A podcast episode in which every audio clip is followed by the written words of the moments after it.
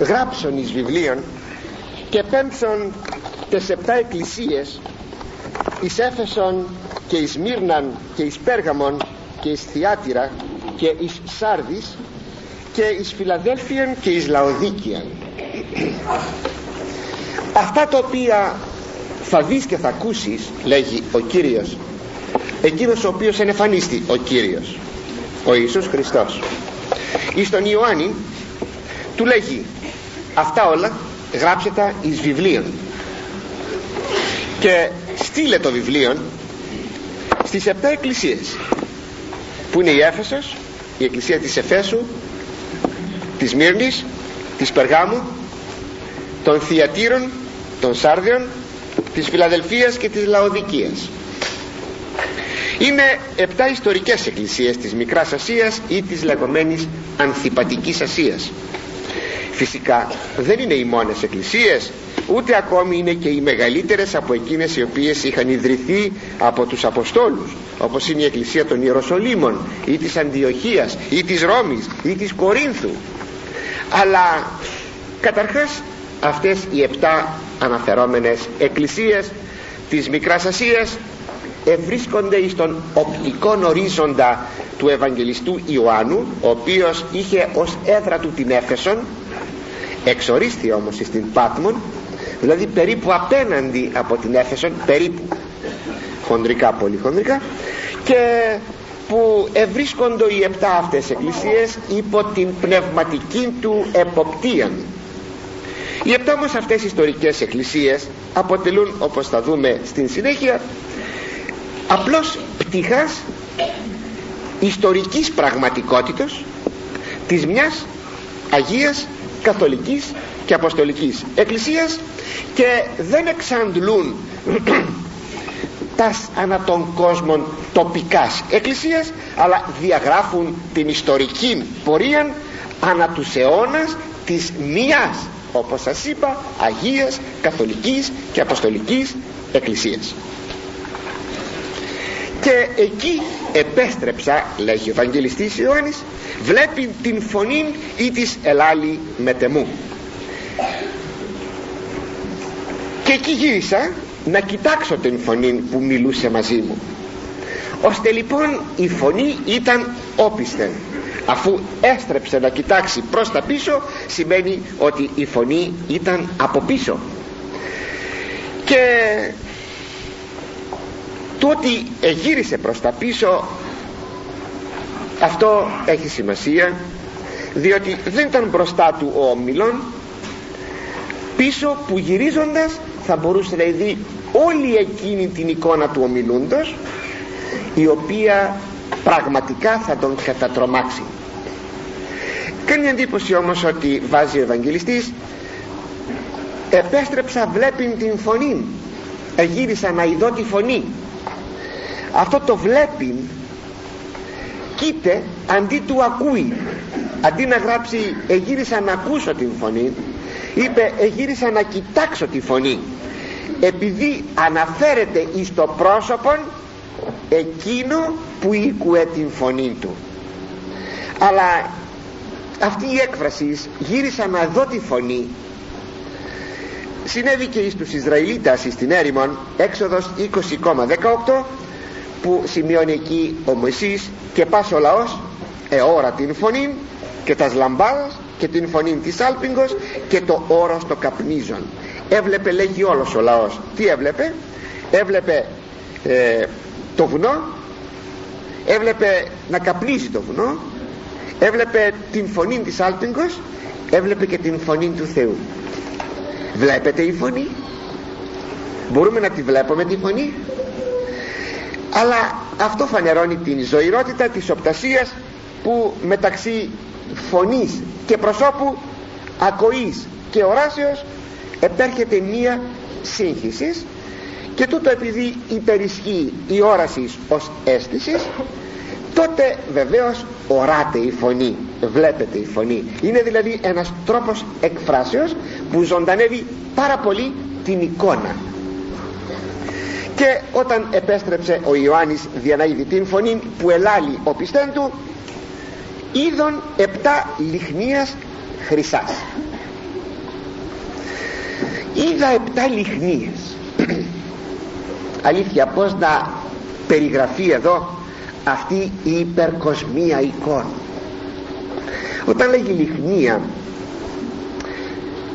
τουλάχιστον αν βοηθηθούμε από την εικονογραφία είναι κυροπήγια που είναι τοποθετημένα σε μια διευθέτηση τέτοια που θα επέτρεπε ο ομιλών να περιπατεί μεταξύ των επτά αυτών κυροπηγίων που ονομάζονται λιχνίες. Κυροπήγια υψηλά και στερεωμένες επτά λαμπάδες επάνω εκεί οι οποίες ήταν αναμένες θα το δείτε αυτό παρακάτω όταν θα μας το περιγράψει ο Ευαγγελιστής. Για ποιο λόγο είναι έτσι οι επτά αυτές λιχνίες; Κατά έναν πολύ ωραίο τρόπο διευθετημένες. Πάντως το ότι είδε επτά λιχνίες χρυσές χρυσά δείχνει ή θυμίζει την επτά φωτολιχνία που υπήρχε στο ναό του Σολομώντος στο ναό του Θεού και που ήταν ήδη η επτάφωτος λιχνία σύμβολον του ναού του Θεού ή ακόμη αν θέλετε υπενθυμίζει αυτόν τον Θεόν ή τα επτά πνεύματα του Θεού όπως ήδη αναφερθήκαμε στα επτά πνεύματα του Θεού που δεν είναι παρά το πλήθος των χαρισμάτων και δωρεών και ενεργειών του Αγίου Πνεύματος δηλαδή του Θεού. Ή ακόμη ότι ο Θεός είναι φως εικόν απρόσιτον είναι εκείνος ο οποίος κατοικεί το φως αλλά φως απρόσιτον απλησίαστον. Φράση του Αποστόλου Παύλου. Πάντως εδώ η επτάφωτος λιχνία ή καλύτερα οι επτά λιχνίες.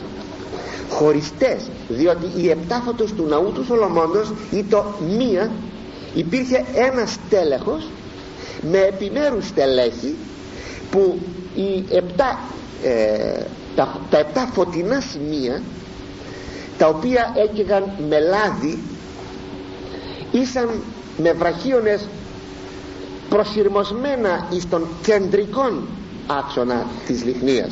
Εδώ έχουμε μεμονωμένες λιχνίες και όχι στο σχήμα της επταφώτου λιχνίας. Πάντως εδώ οι, οι επτά αυτές χρυσές λιχνίες συμβολίζουν τις επτά εκκλησίες της Μικράς Ασίας ή ολόκληρη την εκκλησία. Σημειώνω και σας λέγω, σας υπενθυμίζω ότι τότε η Μικρά Ασία δεν είχε μόνο επτά εκκλησίες. Είχε πολλές. Όταν λέμε εκκλησία όχι ναός αλλά όπως θα λέγαμε η εκκλησία της Λαρίσης η εκκλησία της Θεσσαλονίκης. Με αυτήν την έννοια εκκλησία δηλαδή περιοχή δικαιοδοσία εκκλησιαστική την οποία είχε ο επίσκοπος. Συνεπώς περιφέρεια μητροπολιτική. Θα το λέγαμε με μια σύγχρονη έκφραση. Δεν ήταν λοιπόν μόνο 7 αλλά εδώ ο αριθμός 7 έρχεται να δώσει ε, με την ιερότητά του την πληρότητα της μιας Αγίας Καθολικής και Αποστολικής Εκκλησίας ταυτοχρόνως όμως σας είπα οι επτά αυτές εκκλησίες υπηρετούν και ιστορικές εκκλησίες. Δεν είναι δηλαδή φανταστικές είναι πραγματικές. Βεβαίως οι προφητείες που θα εξαγγελθούν για τις επτά αυτές εκκλησίες αναφέρονται στην κάθε μια κατά ιστορικών τρόπων και ταυτοχρόνως αποτελούν μέσα στην ιστορία το τι προφητεύεται για την Εκκλησία. Αυτό είναι το καταπληκτικό το οποίο συναντάμε και σε όλες σχεδόν τις προφητείες που λέγονται και γράφονται στην Παλαιά και στην Καινή Διαθήκη. Το ότι δηλαδή έχουμε το ιστορικό των ιστορικών κορμών που η προφητεία οπωσδήποτε αποβλέπει στο ιστορικό αυτό πλαίσιο στον ιστορικών κορμών οπωσδήποτε και ταυτοχρόνως ξεπερνά των ιστορικών κορμών και πηγαίνει ε, στο βάθος της ιστορίας για να μιλήσει για κάτι πιο γενικότερο ή ακόμη για κάτι το ε, συγκεκριμένο όπως αναλόγως η προφητεία γίνεται ή εσκατολογική να είναι αναλόγως όπως εξυπηρετείται. Έτσι οι επτά λιχνίες οι χρυσές όπως σας είπα είναι οι επτά εκκλησίες της Μικράς Ασίας ή της μιας μόνης εκκλησίας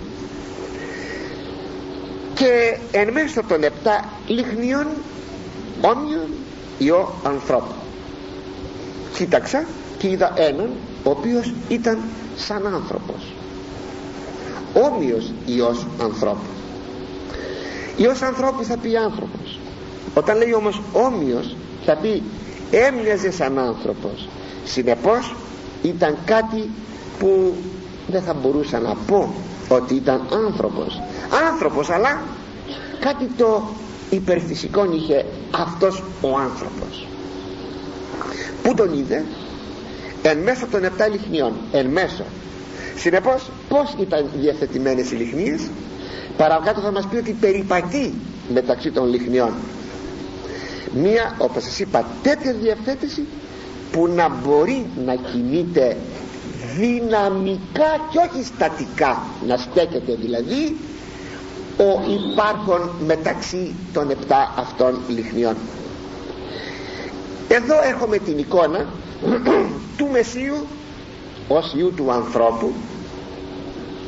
Γι' αυτό είπε όμοιος ανθρώπου που ελήφθη εκ του Δανιήλ και τούτο δια, αφενός μεν δια την πραγμάτωση της προφητείας του Δανιήλ αφετέρου δε δια την ταυτότητα του προσώπου τα Ευαγγέλια εμφανίζουν τον Μεσσίαν ήδη άνθρωπον. 100% άνθρωπον. Θα μας πει σαφώς ο Ευαγγελιστής Ιωάννης ότι ο λόγος σάρξ εγένετο και εσκήνωσεν εν ημίν. Ο λόγος έγινε άνθρωπος. Και μάλιστα δεν λέγει άνθρωπος αλλά λέγει σάρξ. Δεν είναι της ώρας. Θα σας πω παρά μόνο τούτο ότι ο Ευαγγελιστής Ιωάννης θέλει να τονίσει ιδιαίτερος την ανθρωπίνη φύση του Χριστού όταν ταυτοχρόνως ο ίδιος τονίζει την θεία φύση του, του Ιησού και λέγει ότι είναι ο λόγος ο οποίος ήτο προς τον Πατέρα πάντοτε υπήρχε και ότι η αρχή των όντων υπάρχει στον Υιόν ότι ο Υιός υπήρχε όταν έγινε η αρχή της δημιουργίας ορατής και οράτη τώρα αφού δείχνει τον Θεόν Λόγων μέσα στην απειρότητα και αιωνιότητα και είναι αυτός ο Θεός ότι είναι ομοούσιος με τον Πατέρα ταυτοχρόνως θα δείξει και την ανθρωπίνη φύση για να μην μπερδευτεί όμως ο αναγνώστης και πει ότι μπορεί η ανθρωπίνη φύση να ήταν φαινομενική να ήταν δεν ξέρω πως σαν κάτι πως τώρα εδώ γράφει ο Ευαγγελιστής Ιωάννης όμοιος με ιός ανθρώπου. Δηλαδή έμοιαζε σαν άνθρωπος. Για να μην θεωρηθεί λοιπόν ότι υπάρχει απλώς μια εικόνα, μια φαντασία ένα, ένα κάτι τι λέγει εδώ ο Ευαγγελιστής ο λόγος σάρξ εγένετο ο λόγος δεν έγινε σάρκα δεν λέγει σώμα δεν λέγει άνθρωπος σάρκα για να δείξει την πραγματική ενανθρώπιση του Θεού Λόγου. Έτσι στα βιβλία, στο βιβλίο της Αποκαλύψεως ενώ στα Ευαγγέλια έχουμε τον πραγματικό Ιησούν έφαγε, ήπια, περπάτησε, μίλησε, κοιμήθηκε κουράστηκε, δίψασε πόνεσε, σταυρώθηκε έρευσε το αίμα. 100% άνθρωπος. Τώρα στο βιβλίο της Αποκαλύψεως εξαίρεται αναδεικνύεται ο ενανθρωπής σας λόγος αλλά ως υπερκείμενος του χρόνου και της ιστορίας και μάλιστα ως θριαμβευτής της ιστορίας. Γι' αυτό το λόγο είναι με άνθρωπος ταυτοχρόνως όμως είναι κάτι που πως θα το πούμε αυτό που θα λέγαμε θεάνθρωπος. Και φαίνεται η θεανθρωπίνη φύσης και από τις δύο όψεις ενώ επάνω στη γη φαίνεται μόνον η ανθρωπίνη φύση και όχι η θεία. Η θεία περιεκρύπτετο εκείνο το εκένωσαν εαυτόν μορφήν δούλου λαβών και ο δούλος είναι ο άνθρωπος. Γενικά εκένωσε δεν εκενώθη το και με δεν εκενώθη από τη Θεία Δόξα διότι δεν είναι δυνατόν αυτό ποτέ να γίνει αλλά απλώς περιεκρύβει η Θεία Δόξα γι' αυτό αυτές τις μέρες που θα γιορτάσουμε την εορτή των Χριστουγέννων δεν είναι παρά η εορτή της κενώσεως του Λόγου. Βλέπετε δεν εμφανίζεται καμία, με καμία δόξα. Βεβαίως υπάρχουν σημεία και στοιχεία μαρτυρούντα την Θεία Δόξα όπως είναι οι άγγελοι που υμνούν στον ουρανό όπως το αστέρι που οδηγεί τους μάγους. Παρά τα αυτά ο Ιησούς είναι ένα νήπιον φυσικό πέρα για πέρα. Πέρα για πέρα. Που εγεννήθη από μια γυναίκα την υπεραγία Θεοτόκου. Περικρύπτεται λοιπόν η Θεία Δόξα. Εφόσον όμως εσταυρώθηκε και ανεστήθη τώρα δεν περικρύπτεται αλλά είναι ο υπερκείμενος της ιστορίας Ιησούς είναι εκείνος ο οποίος ενεφανίστη εις τον Παύλον προς Δαμασκόν που ήταν λαμπρότερος του ηλίου του μεσημεριάτικου όταν ο Παύλος έμπαινε προς την εισήγητο στην πόλη και τον ήκουσε ο Παύλος εγκυφλώθη ο Παύλος επίστευσε ο Παύλος έγινε αυτό που έγινε ο Παύλος. Ο Ιησούς εκεί είναι ο υπερκείμενος της ιστορίας. Έτσι εμφανίζεται τώρα και στην Αποκάλυψη. Ο Ευαγγελιστής Ιωάννης βεβαίως γνωρίζει τον Ιησούν των ιστορικών αλλά και ταυτοχρόνως τον υπερκείμενο της ιστορίας. Γι' αυτό και δεν τρέχει βεβαίως τώρα να πέσει εις το στήθος του Ιησού και να του πει Κύριε τι σε στην παραδίδουσε που τόσο αγαπάει να τη σημειώνει στο Ευαγγέλιο του αυτό κατ' επανάληψη μάλιστα ονειγά από Ιησούς. Αλλά τι δεν έχει πια το θάρρος ούτε θα πλησιάσει τον Ιησού να του πει Κύριε αχ πόσο θα θέλαμε να καθίσουμε αριστερά σου και δεξιά σου και έβαλαν και τη μητέρα τους προς τούτο για να επιτύχουν. Όμως ο Ιωάννης τώρα θα τρομάξει. Θα τρομάξει για ό,τι βλέπει μπροστά του. Για αυτόν τον λόγο ο χαρακτηρισμός του Μεσσίου υπό του Ευαγγελιστού Ιωάννου ως όμοιος Υιό ανθρώπου αναφέρεται όπως σας ανέφερα ως θεοθήσης της ανθρωπίνης σαρκός. Ο Ιησούς Χριστός είναι δοξασμένος ήδη κινείται μεταξύ των εκκλησιών του ή ευρίσκεται εν μέσω της εκκλησίας του. Γι' αυτό είναι μεταξύ των χρυσών λιχνιών που είναι αναμένες.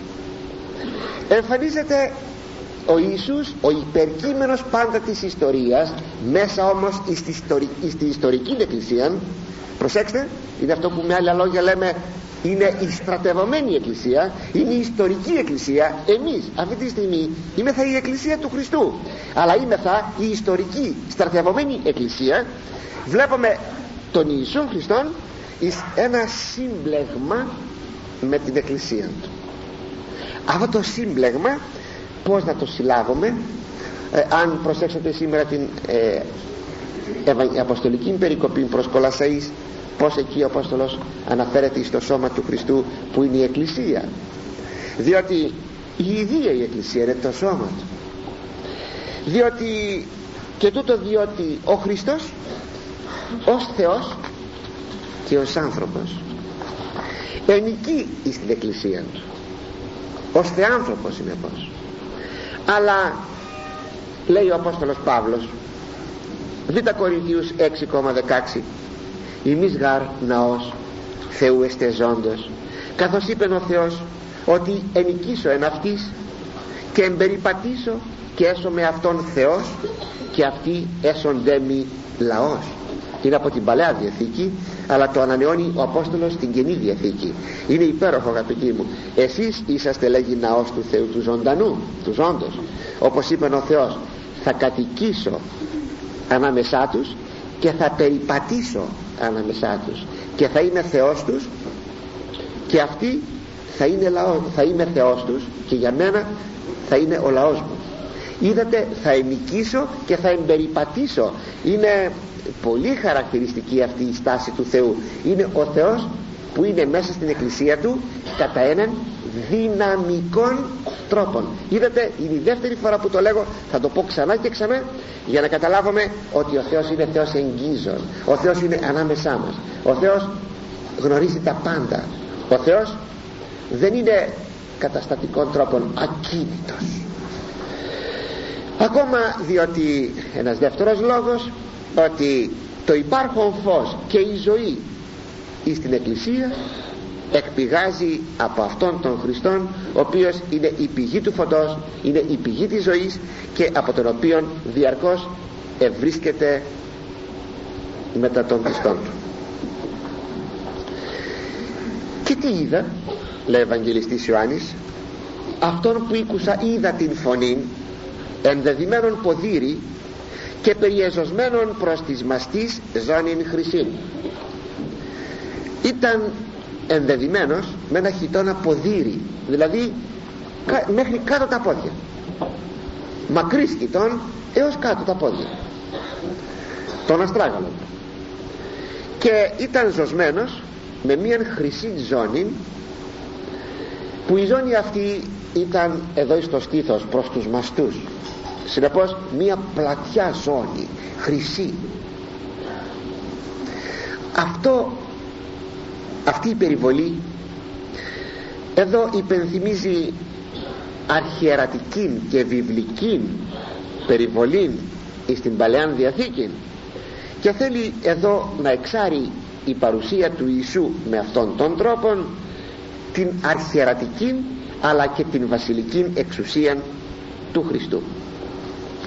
Αυτός ο ποδήρης κοιτών εμφανίζει όλο το μεγαλείο του φορούντος αυτόν όπως ξέρετε πάντοτε ο ποδήρης κοιτών δίνει μία μεγαλοπρέπεια.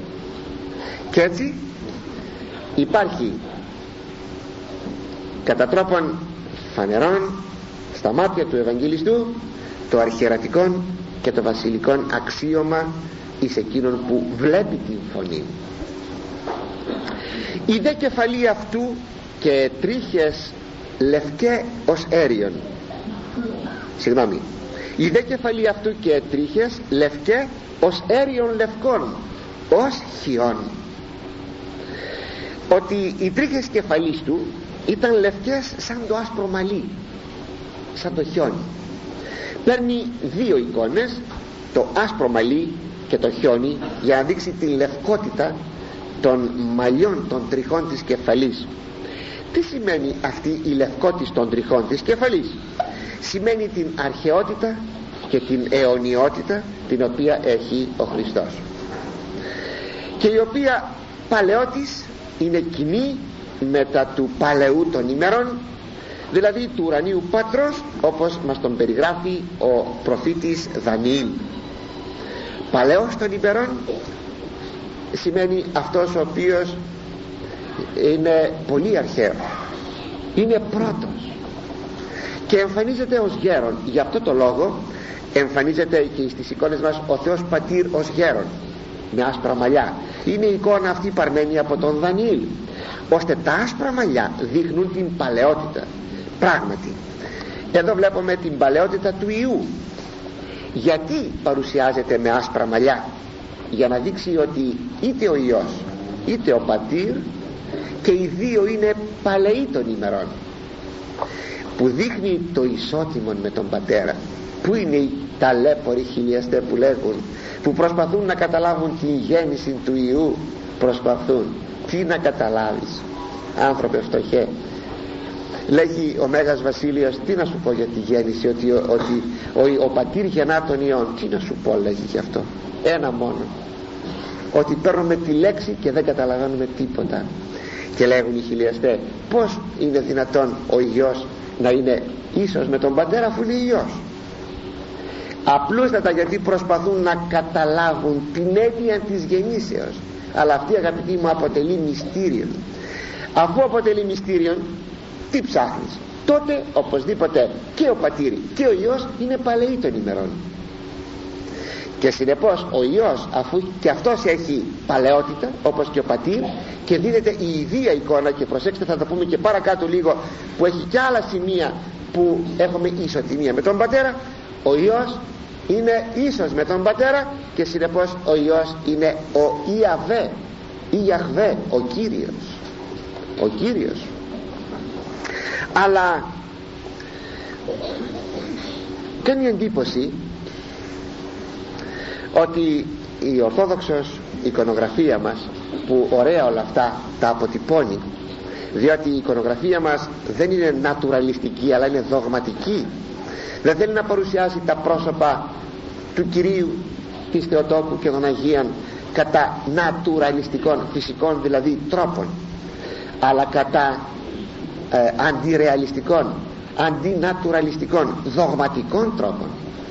Βλέπετε στον τρούλο της Μονής Δαφνίου τον Ιησού ο οποίος έχει μαύρα μαλλιά γεροντικό πρόσωπο. Και θέλει ο, ο γεωγράφος να παρουσιάσει εδώ τον Χριστό με το γεροντικό μεν πρόσωπο τόσο γεροντικό και αν θέλετε από αισθητικής πλευράς άσχημο για μια στιγμή. Άσχημο συγκρινόμενο με έναν νατουραλισμό αλλά ένας που μπορεί να ξέρει και να βλέπει και να απολαμβάνει δεν μένει ποτέ στο νατουραλισμό. Μάλιστα φτάνει εκείνος που ξέρει από αληθινή τέχνη να ξερνάει τον νατουραλισμό. Ωστόσο ένα πρόσωπο που εκ πρώτης όψεως μοιάζει άσχημο ρικιδωμένο γεροντικό και έχει μαύρα μαλλιά. Τι θέλει τώρα να δείξει εδώ ο Αγιογράφος; Είτε άσπρα μαλλιά θα βάλει και θα δώσει, θα δώσει νεανικό πρόσωπο ή θα δώσει γεροντικό πρόσωπο και θα βάλει μαύρα μαλλιά. Για να δείξει ότι ο Υιός είναι ο αιώνιος Θεός αλλά με την αιωνία νεότητα. Ο Θεός λέγεται παλαιός των ημερών. Δεν είναι γέρον ο Θεός αγαπητοί. Είναι ιδιώτης των ανθρώπων που είναι μέσα στον χρόνο που γερνούν. Ο Θεός δεν γυράσει και έτσι εκφράζεται θαυμάσια η παλαιότης και η, δηλαδή η αιωνιότητα και ταυτοχρόνως η νεότης. Ο Θεός είναι πάντοτε ο ίδιος αναλύωτος και η οφθαλμή αυτού ως ο φλόξ πυρός τα μάτια του ήταν σαν φλόγα πυρός. Τώρα πως να φανταστούμε αυτή τη φλόγα του πυρός. Έχετε δει το μπέκ εκείνο που βγάζει από εκεί; Το, το οξυγόνο όταν καίεται. Κάπως έτσι να φανταστούμε τα μάτια που ήσαν μια φλόγα πυρός ειλικρινά θα τρομάζαμε εάν εμείς βλέπαμε μια ύπαρξη που δικαιολογημένα θα πει ο Ευαγγελιστής ήταν σαν άνθρωπος. Άνθρωπος αλλά αλλά. Γιατί τα μάτια του εμφανιζομένου είναι σαν φλόγα πυρός λέγει η Σοφία Σολομώντος ότι οφθαλμοί Κυρίου μυριοπλάσι ηλίου. Τα μάτια του Κυρίου είναι μυριοπλάσια φωτεινότερα. Δηλαδή αφάνταστα πιο φωτεινά από τον φυσικό ήλιο. Τι θέλει να πει με αυτό; Ότι ο Θεός βλέπει τα πάντα και άρα του αποδίδεται η πανγνωσία ο Θεός γνωρίζει τα πάντα. Γι' αυτό εμφανίζεται με την εικόνα αυτή στον Ιωάννη. Για να δηλώσει στον Ιωάννη ότι είναι εκείνος που ενυνθρώπισε εκείνος που είναι ο αιώνιος Θεός εκείνος που τα βλέπει όλα. Ποια βλέπει; Αυτά που είναι στις λιχνίες μπροστά ότι υπάρχει μες στην εκκλησία του. Τα βλέπει όλα. Αγαπητοί μου θα το πούμε και παρακάτω ξανά αλλά δεν πειράζει αν το αναφέρομαι και τώρα. Πολλές φορές νομίζουμε ότι ο Θεός δεν βλέπει τι γίνεται μέσα στην εκκλησία του. Και δυστυχώς μερικοί άνθρωποι θα πίστευαν ότι θα πρέπει να σπεύσουν να σώσουν την εκκλησία. Φτωχοί άνθρωποι δεν θα σώσετε εσείς την εκκλησία. Η εκκλησία θα σώσει εσάς. Ξέρετε τι φοβερό πράγμα είναι; Βλασφημία πρώτου μεγέθους να λέμε τι μπορούμε να κάνουμε να σώσουμε την εκκλησία. Να σώσουμε την εκκλησία. Αυτή η οποία ήθελε να σώσει ως σωστική κυβωτός μέσα στην ιστορία χρήζει η σωτηρίας η ιδία τότε δεν σώζει. Αν υπάρχουν εποχές που μπορεί να έχει ανάγκη να σωθεί η ιδία τι να σώσεις άνθρωπο. Αν εργαστείς για την εκκλησία απλώς θα σώσεις τον εαυτό σου όχι την εκκλησία. Η εκκλησία σώζει πάντοτε. Το λέγω αυτό γιατί πολλοί είναι εκείνοι μάλιστα κάποτε οργανώνονται οι άνθρωποι αυτοί. Δεν ξέρω με κάθε τρόπο για να σώσουν δίθεν την εκκλησία. Όπως επί παραδείγματι λένε αυτή τη στιγμή η Εκκλησία της Ελλάδος κινδυνεύει. Τι μπορούμε να κάνουμε; Να πιάσουμε ανθρώπους πολιτικούς του τα Κίνα. Η πολιτεία να φροντίσει να σώσει την Εκκλησία. Η πολιτεία θα σώσει την Εκκλησία δεν είναι γελίο. Πολύ γελίο. Αλλά κάτι πολύ σπουδαίο μας λέγει ο Άγιος Ανδρέας Κρήτης που ερμηνεύει την Αποκάλυψη. Λέγει οι οφθαλμοί αυτού ως φλόξ πυρός τους μεν Αγίους φωτίζοντες τους δε βεβήλους φλογίζοντες είναι μια πολύ ωραία ερμηνεία του Αγίου Ανδρέου Κρήτης που μοιάζει πολύ σχεδόν και στην, στις λέξεις σχεδόν με κάτι που λέει στην εξαήμερό του ο Μέγας Βασίλειος. Λέγει ότι αυτή η φλόγα του πυρός που φεύγει από τα μάτια του Θεού είναι φλόγα που τους Αγίους τους φωτίζει τους βεβήλους τους αμαρτωλούς τους καίει. Πράγματι είναι η Θεία Δόξα. είναι η Θεία Ενέργεια που λέγει τώρα ο Μέγας Βασίλειος το ίδιο πράγμα είναι που η μεν φωτεινότητά της φτάνει στην Βασιλεία του Θεού εις τον χώρο των Αγίων και τους φωτίζει και τους αγιάζει και τους δίδει όλα τα χαρίσματα γιατί αυτή η Θεία Δόξα είναι φορεύς όλων των χαρισμάτων ταυτοχρόνως αυτή η Θεία Ενέργεια η Θεία Δόξα φτάνει στην κόλαση αλλά δεν φτάνει ως φως αλλά ως πυρ είναι το ίδιο. Ως φως στην Βασιλεία του Θεού ως πυρ στην κόλαση. Αυτό είναι το αφεγγές πυρ γιατί μπορείτε να πείτε πως είναι δυνατόν στην κόλαση να υπάρχει πυρ και να είναι σκότος ναι γιατί είναι στερημένο το φως αυτό η ενέργεια αυτή του φωτός. Ε, συγγνώμη δηλαδή αυτή η Θεία Ενέργεια στερημένη του φωτός επειδή χρησιμοποιείται μόνο στην Βασιλεία του Θεού. Εκεί όχι όμως η πυρότης εδώ στην κόλαση η πυρότης μόνον και όχι η φωτεινότης είναι πολύ ωραία αυτή η γνώμη του Αγίου Ανδρέου Κρήτης δηλαδή αυτή η ερμηνεία θα σας το ξαναπώ άλλη μια φορά η οφθαλμή αυτού ως φλόξ πυρός τους μεν Αγίους φωτίζοντες τους δε βεβήλους φλογίζοντες.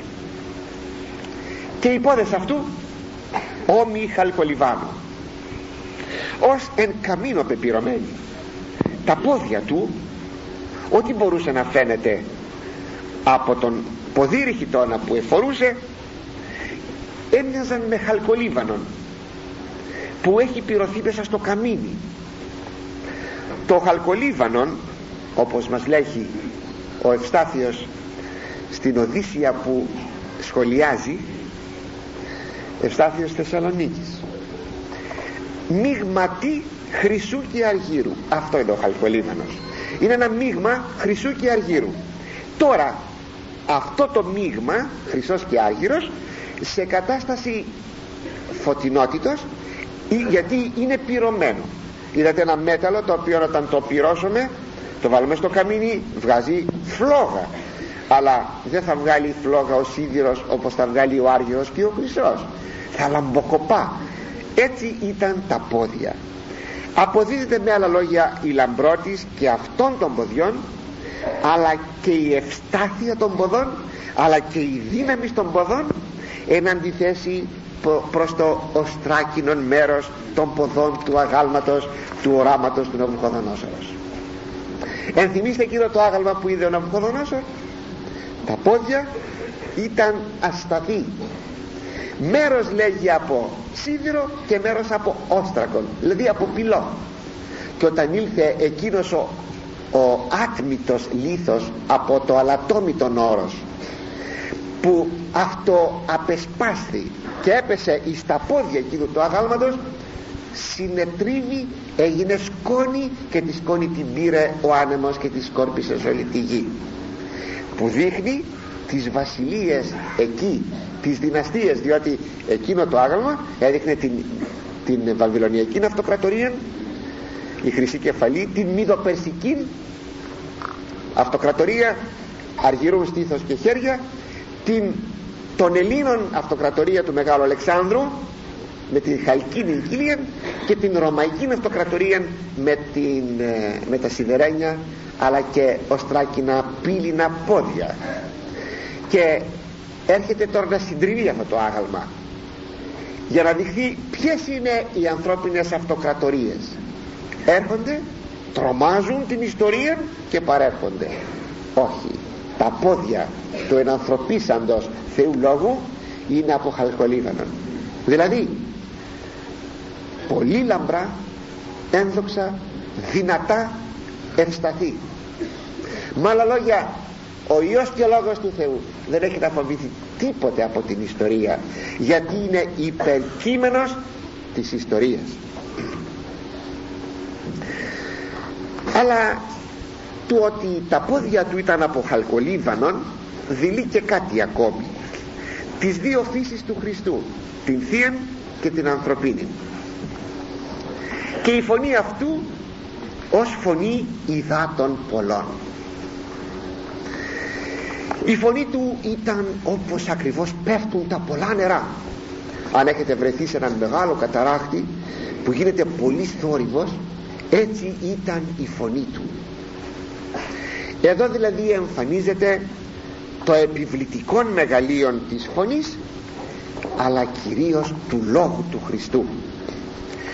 Το όραμα του Δανιήλ αφού φτάσαμε έως αυτό το σημείο βλέπουμε να έχει πολλές αντιστοιχίες που και εκεί είδε τον Υιόν και Λόγων του Θεού στον δέκατο κεφάλαιο. Ακούστε να σας διαβάσω πως είδε ο Δανιήλ τα πράγματα δεν θα σας ερμηνεύσω για να μην αργήσουμε. Και ιδού ανήρ εις ενδεδειμένος βαδίν είδος υφάσματος. Και η οσφής αυτού η μέση περιεζωσμένη εν χρυσίο οφάζ από τον τόπο οφάζ. Και το σώμα αυτού οσί θαρσής σαν το κεχρυμπάρι. Και το πρόσωπο αυτού οσί όρασης αστραπής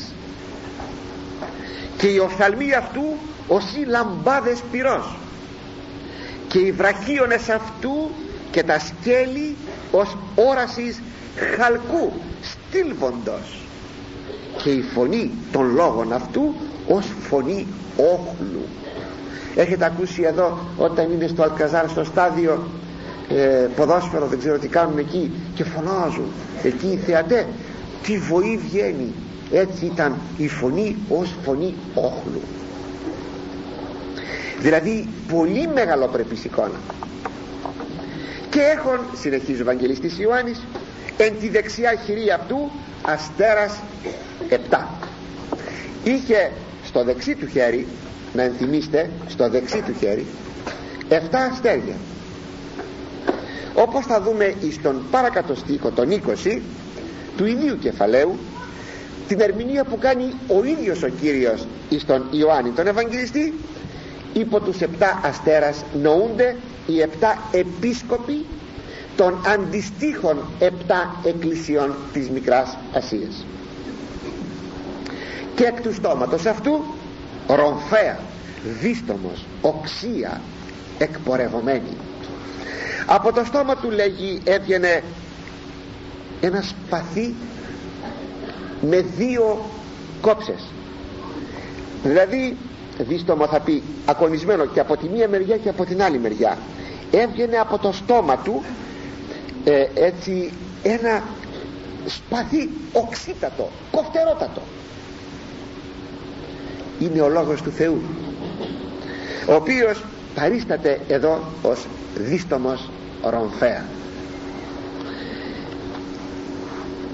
στην προς Εβραίους ο Απόστολος 4,12 μας σημειώνει ακριβώς αυτήν την εικόνα της ρομφέας της διστόμου του Λόγου του Θεού.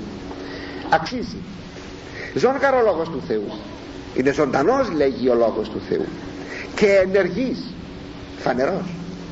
Και τομότερος υπερπάσαν μάχεραν δίστομον. Και κοπτερότερος από κάθε μαχαίρι δίστομο ακονισμένο και από τις δύο μεριές. Και κριτικός ενθυμίσεων και ενιών καρδίας. Κριτικός ενθυμίσεων και ενιών καρδίας. Και φτάνει μέχρι λέγει μυελούς θέων ο λόγος του Θεού. Φοβερός. Είναι εκείνο που πολλές φορές συμβαίνει όταν ομιλείται ο λόγος του Θεού εξαγγέλλεται ο λόγος του Θεού οι ακροατές δέχονται να τους εγγίζει εις τα μύχια της υπάρξεώς των. Πόσες φορές. Αυτός ο λόγος του Θεού έρχεται να κόψει την ψυχή να την τρυπήσει την ψυχή. Οι ακροατές το αισθάνονται αυτό. Πόσες φορές έρχεται αυτός ο λόγος του Θεού να αναμοχλεύσει το υποσυνείδητο και να βγάλει από μέσα να βγάλει να βγάλει και να βλέπει ο άνθρωπος πόσο κομματιάζεται τον εγγύζει εις αυτόν τον μυελό της υπάρξεώς. Του πράγματι ο λόγος του Θεού έχει αυτήν την καταπληκτική ιδιότητα. Συνεπώς όταν εδώ βλέπουμε ρομφαία δίστομος να εξέρχεται εκ του στόματος του ομιλούντος προς τον Ιωάννη δεν είναι τι άλλο παρά ότι θέλει να τονιστεί εις τον Ιωάννη η ευθυδικία του Χριστού ως κριτού του σύμπαντος θα επανέλθουμε όμως στην εικόνα της ε, διστόμου ρομφέας εις των, εις χαρακτηριστικών του Αποστολέως της επιστολής προς τον άγγελον των επίσκοπων της εκκλησίας της Περγάμου. Θα έχουμε εκεί επανάληψη του δύο χαρακτηριστικού. Και συνεχίζει ο Ευαγγελιστής Ιωάννης. Και η όψη αυτού ως ο ήλιος φαίνει εν τη δυνάμει αυτού όψης εδώ νοείται το πρόσωπο. Μας υπενθυμίζει εδώ η περίπτωση την μεταμορφώση του Χριστού όπως έλαμψε το πρόσωπό του υπέρ των ήλιων. Ο Ευαγγελιστής Ιωάννης είχε μια εμπειρία της μεταμορφώσεως διότι το αυτόπτης μάρτης παρά ταύτα αυτή η ένδοξος εμφάνισης του Κυρίου τον κατετρώμαξε και όπως θα δούμε παρακάτω να πέσει σαν πεθαμένος σαν νεκρός εις τα πόδια μπροστά του Κυρίου. Και ότε είδον αυτόν έπεσε προς τους πόδας αυτού ως νεκρός. Έπεσα στα πόδια του μπροστά σαν πεθαμένος.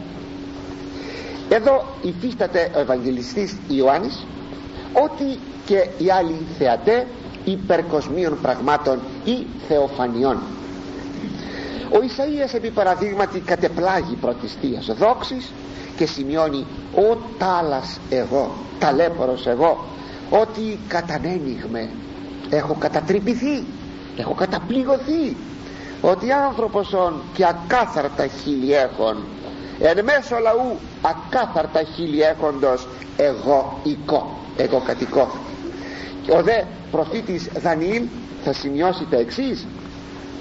Και είδον την οπτασία την μεγάλη ταύτη.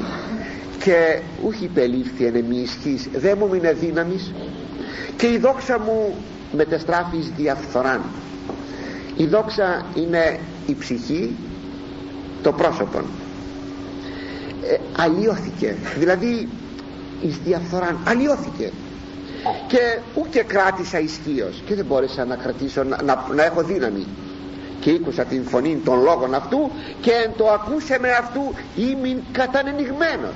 Βλέπετε συμφωνία με τον Ισαΐα και με τον Ιωάννη τον Ευαγγελιστή. Και το πρόσωπό μου επί τη γη και ειδού χειρ απτωμένη μου και η χειρέμε επί τα γόνατά μου. Να ένα χέρι το χέρι εκείνου που είδα με ίγγιζε και με σήκωσε στα γόνατά μου το ίδιο συνέβη αγαπητοί μου και εις τους τρεις μαθητάς εις το Ροσταβόρ. Ωραία μας το δείχνει αυτό η, η εικονογραφία μας. Όταν ο Πέτρος, ο Ιάκωβος και ο Ιωάννης εκεί στο όρος της μεταμορφώσεως όταν είδαν μεταμορφούμενον τον Κύριον έπεσαν ατάκτος από την Θεία Λάμψη. Είναι γεγονός ότι ο άνθρωπος πάντοτε ταράσσεται όποτε έρχεται εις επαφή με τον υπερφυσικό κόσμο και την δεξιάν αυτού χείρα επεμέ λέγον μη φοβού. Και τότε άπλωσε το χέρι του το δεξί πάντα. Επάνω μου και μου είπε μη φοβάσαι. Αυτό το άπλωμα του χεριού του Κυρίου επί του Ιωάννου. Αλλά και η προσφώνηση μη φοβού. Ασφαλώς θα υπενθύμησε στον μαθητή εκείνη την αλυσμόνητη τρικυμιώδη νύχτα που επάλεαν με τα κύματα στη λίμνη της Τιβεριάδος όλοι οι μαθητές και κάπου στις τρεις τη νύχτα την Τετάρτη φυλακή ερεφανίστη ο Κύριος περίπατον επί των κυμάτων της λίμνης. Και οι μαθητές νομίσαντες ότι βλέπουν φάντασμα από το φόβο έκραξαν. Και ο Απόστολος Πέτρος λέγει αν είσαι εσύ Κύριε πες μου να περιπατήσω επάνω στα κύματα όπως περιπατείς και εσύ και του λέγει ο Κύριος έλα και ο Πέτρος για μια στιγμή σε ένα κύμα εφοβήθη. Και τότε ο Κύριος τον εκράτησε και τον στερέωσε. Και τι είπε στους μαθητάς μη φοβήστε θαρσείτε εγώ είμαι. Μη φοβόσαστε πάρετε θάρρος είμαι εγώ. Πραγματικά αγαπητοί μου πραγματικά εδώ τώρα ο Κύριος θα πει το ίδιο πράγμα και στον Ιωάννη. Μη φοβού εγώ είμαι. Ο πρώτος και ο έσκατος και ο ζών μη φοβήστε είπε τότε στους μαθητάς. Εγώ είμαι. Θαρσείτε. Πάρετε θάρρος. Εγώ ο διδάσκαλός σας. Βλέπετε εδώ τώρα ο Κύριος δίνει τα χαρακτηριστικά της ταυτότητός. Του εγώ είμαι ο πρώτος και ο έσκατος και ο ζών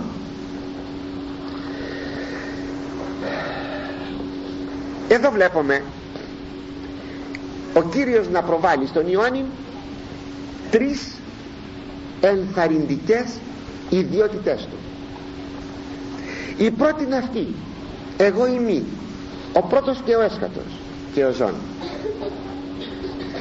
είναι χαρακτηριστικό ότι αυτή η προσιγορία αυτή η ονομασία ο πρώτος και ο έσκατος απεδόθη ήδη στον 8ο στίχον πιο πάνω μια περασμένη φορά που αναλύσαμε εις αυτόν τον Θεόν Πατέρα. Πως τώρα λέγει ο Υιός ότι εγώ είμαι ο πρώτος και ο έσκατος τι θέλει να δείξει εδώ; Την ισοτιμία του πατρός και του Υιού ο πατήρ είναι ο πρώτος και ο έσκατος και ο Υιός είναι ο πρώτος και ο έσκατος το ίδιο ισχύει και με την προσιγορία προσιγορία θα πει όνομα και ο ζών διότι ζών θεωρείται και ο πατήρ. Μάλιστα θυμηθείτε όταν ο Απόστολος Πέτρος είπε στον Χριστόν «Σύ ο Χριστός ο Υιός του Θεού του ζώντος» ή ακόμα λέγει ο προφήτης «Οσιέ» εκεί κληθήσονται οι Θεού ζώντος. Το λέγει και στην προς ο Απόστολος ή ακόμη όταν ο Καϊάφας εξορκίζει τον Κύριον και του λέγει εξορκίζωσε κατά του Θεού του ζώντος ποιος λοιπόν είναι ο Θεός ο ζών; Είναι ο πατήρ. Αλλά Θεός ζών είναι και ο Υιός. Και τι λέει ο Υιός ο Κύριος; Εγώ είμαι η οδός και η αλήθεια και η ζωή να η ισοτιμία και του πατρός και του Υιού αυτά κρατάτε τα παρακαλώ για να ασφαλίζεστε από τους χιλίαστας που θέλουν να υποβιβάσουν τον Ιησού Χριστόν και να τον παρουσιάσουν κτίσμα αρχιδούλων αρχάγγελων ή ό,τι άλλο. Και δεν υπάρχει μεγαλύτερη βλασφημία από το να υποτιμήσει κανείς τον Υιόν του Θεού γι' αυτό είναι βλάσφημη η αιρετική και ειδικότερα η χιλιαστέ η δευτέρα ιδιώτης του Ιησού του εμφανιζομένου στον Ιωάννη που έρθει να τον παρηγορήσει, να τον βοηθήσει, να τον ενισχύσει είναι και γενόμη νεκρός και ιδού ζώνημη εις τους αιώνας των αιώνων. Έγινα νεκρός και να τώρα είμαι ζωντανός και ζω αιωνίως όχι αιωνίως εις τους αιώνας των αιώνων με αυτήν υποδηλεί τι όταν λέγει και γενόμη νεκρός την ενανθρώπισή του την επιγεία ζωή του τον πραγματικό του θάνατο τον πραγματικό του θάνατο την Ανάστασή του την ανάληψή του αλλά και την αιωνία του ζωή ως θεανθρώπου εκείνο που έχει μια ιδιαίτερη σημασία είναι και αξία είναι ότι ο πρώτος και ο έσχατος προσιγορία ονομασία που ανήκει στον Θεό ταυτίζεται με εκείνο που είπε και γένετο νεκρός και ιδού ζει δηλαδή αυτός που έχει την αιωνία ζωή και ταυτοχρόνως απέθανε επί του Σταυρού. Δηλαδή με άλλα λόγια ζει ως θεάνθρωπος. Όχι ως Θεός μόνον αλλά ως θεάνθρωπος και έτσι βλέπει κανένας πολύ καθαρά ότι ο Ιησούς είναι ο Γιαχβέ ο Κύριος που είναι η αυτοζωή. Και είπε εις τους αιώνας των αιώνων σας το έχω ξαναπεί αλλά δεν πειράζει αν το ακούσετε πάλι ότι όσες φορές η Γραφή ομιλεί για τον αιώνα εννοεί τον παρόντα αιώνα. Και όσες φορές ομιλεί περί αιώνος ε, στους αιώνας των αιώνων εννο, εννοεί την αιωνιότητα Φερρυπίν λέει η Γραφή. Η γη μπαίνει στον αιώνα και ούς αλευθύσετε οι ταλέποροι χιλιαστέ λέγουν βλέπετε; Η γη μένει στον αιώνα και ούς αλευθύσετε δηλαδή δεν θα περάσει ποτέ. Λάθος. Διαστρεβλωτέ των γραφών. Όταν λέγει στον αιώνα δεν εννοεί παρά τον παρόντα αιώνα. Δηλαδή εννοεί τα όρια του χρόνου που ο Θεός όρισε να υπάρχει δημιουργία του στη μορφή που υπάρχει. Δηλαδή πράγματι η γη δεν θα σαλευτεί έως ότου έλθει η στιγμή που ο Κύριος θα αλλάξει την μορφή του σύμπαντος. Αυτό θα πει αιών πράγματι δεν θα σαλευτεί. Αλλά δεν λέει στους αιώνας των αιώνων εδώ ο Χριστός δεν είναι ζών εις τον αιώνα αλλά είναι ζών εις τους αιώνας των αιώνων. Δηλαδή στην αληθινή αιωνιότητα. Και η τρίτη ιδιότητα του είναι η εξής. Έχω τα σκλής του θανάτου και του άδου. Αν κάθε μια ιδιότητα αγαπητοί μου την δούμε καλά βλέπετε λίγο τρέχω. Τη δούμε καλά την κάθε ιδιότητα είναι μια αληθινή παρηγορία. Έχω τα κλειδιά του θανάτου και του άδου πόσο παρήγορο αυτό. Εδώ βλέπει κανείς ο Άδης να θεωρείται ως κατοικητήριον του προσωποποιημένου θανάτου. Ο Χριστός κατήλθε εις τον Άδη ενίκησε τον θάνατον εσκύλευσε τον Άδη με την αιωνία του Ανάσταση γιατί θάνατος αυτού και τι πλέον κυριεύει και με την Ανάστασή του ανέστησε και θα αναστήσει όλους τους νεκρούς. Είναι συνεπώς ο Κύριος της ζωής και του θανάτου. Μια αισθητοποίηση αυτής της κυριότητος επί της ζωής και του θανάτου είναι η έκφραση έχω τα σκλής έχω τα κλειδιά γιατί πράγματι εκείνος ο οποίος κατέχει τα κλειδιά ενός κυβωτίου χρηματοκιβωτίου θησαυροφυλακίου ή κύματος είναι ο Κύριος αυτού του πράγματος αυτός που κατέχει τα κλειδιά. Όταν λοιπόν λέγει εγώ κρατώ τα κλειδιά του θανάτου και του άδου είναι ως να λέγει είμαι ο Κύριος της ζωής και του θανάτου το είχε ήδη πει ο Κύριος αυτό. Ιωάννης 11.25 εγώ είμαι η Ανάστασης και η ζωή. Ο πιστεύων σε με έκανα αποθάνει ζήσετε. Και πας ο ζών και πιστεύων σε με ουμή αποθάνει εις τον αιώνα και Ιωάννης 5,28 έρχεται ώρα εν οι πάντες οι εν της μνημείς. Ακούσονται της φωνής αυτού και εκπορεύσονται οι τα αγαθά ποιήσαντες εις Ανάστασης ζωής ή δε τα φαύλα πράξαντες εις Ανάστασης κρίσεως. Όντως ο Κύριος κατέχει τα κλειδιά του θανάτου και του άδου.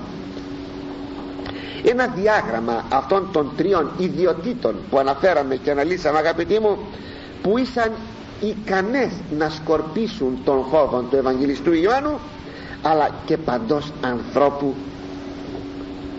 της κάθε εποχής και συνεπώς και ημών είναι.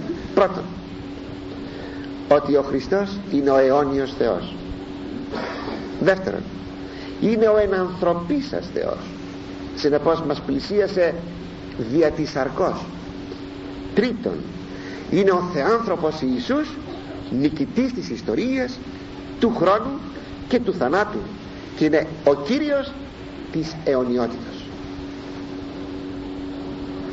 Γράψανουν αίδες και άισι και αμελιγίνεστε με τα ταύτα. Γράψε εκείνα που είδες εκείνα που υπάρχουν εκείνα που πρόκειται να υπάρξουν μετά από όλα αυτά. Εδώ βλέπουμε η πρώτη θεμένη προφητεία την οποία ο, ο Ιωάννης εντέλεται να καταγράψει και προφητεία είναι ολόκληρο το βιβλίο της Αποκαλύψεως ό,τι θα δει, ό,τι θα ακούσει διακρίνεται σε τρεις χρονικά περιόδους.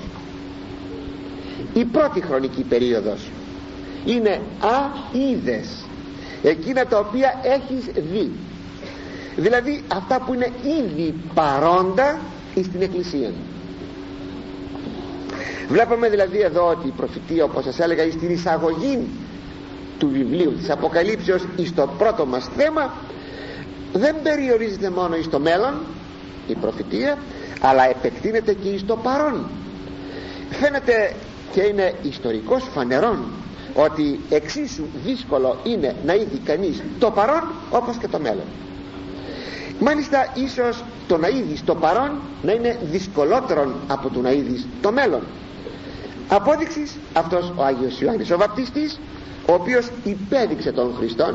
Τι είπε; Είδε ο αμνός του Θεού να είναι μεγαλύτερος του Ισαΐου ο Ιωάννης που έδωσε λεπτομερή περιγραφή των παθών του Κυρίου στο 53 του κεφάλαιο μάλιστα στην προφητεία του Ιωάννου του Ευαγγελιστού συγγνώμη, του βαπτιστού συνυπάρχει και το παρόν και το μέλλον. Όταν είπε το είδε να ο, ο αμνός του Θεού ο έρωτας αμαρτίας του κόσμου εκείνο το είδε αναφέρεται στο παρόν διότι έδειξε τον Ιησούν. Και όταν λέγει ο έρωτας αμαρτίας του κόσμου αναφέρεται στην θυσία του Ιού στη σταυρική του και μόνο γιατί τον είπε αμνών ο αμνός προσφερόμενος ή το διαθυσίας και μόνο η προσιγωρία αμνός δείχνει η προφητεία του μέλλοντος. Τι θα ήταν δηλαδή ο Υιός του Θεού. Έτσι προφητεύει ο Ιωάννης. Σε αυτόν τον στίχο μόνο είδε ο αμνός του Θεού. Θέλετε κάτι παρακάτω; Ο έρωτας αμαρτίας του κόσμου. Να υπάρχει προφητεία του παρόντος και προφητεία του μέλλοντος.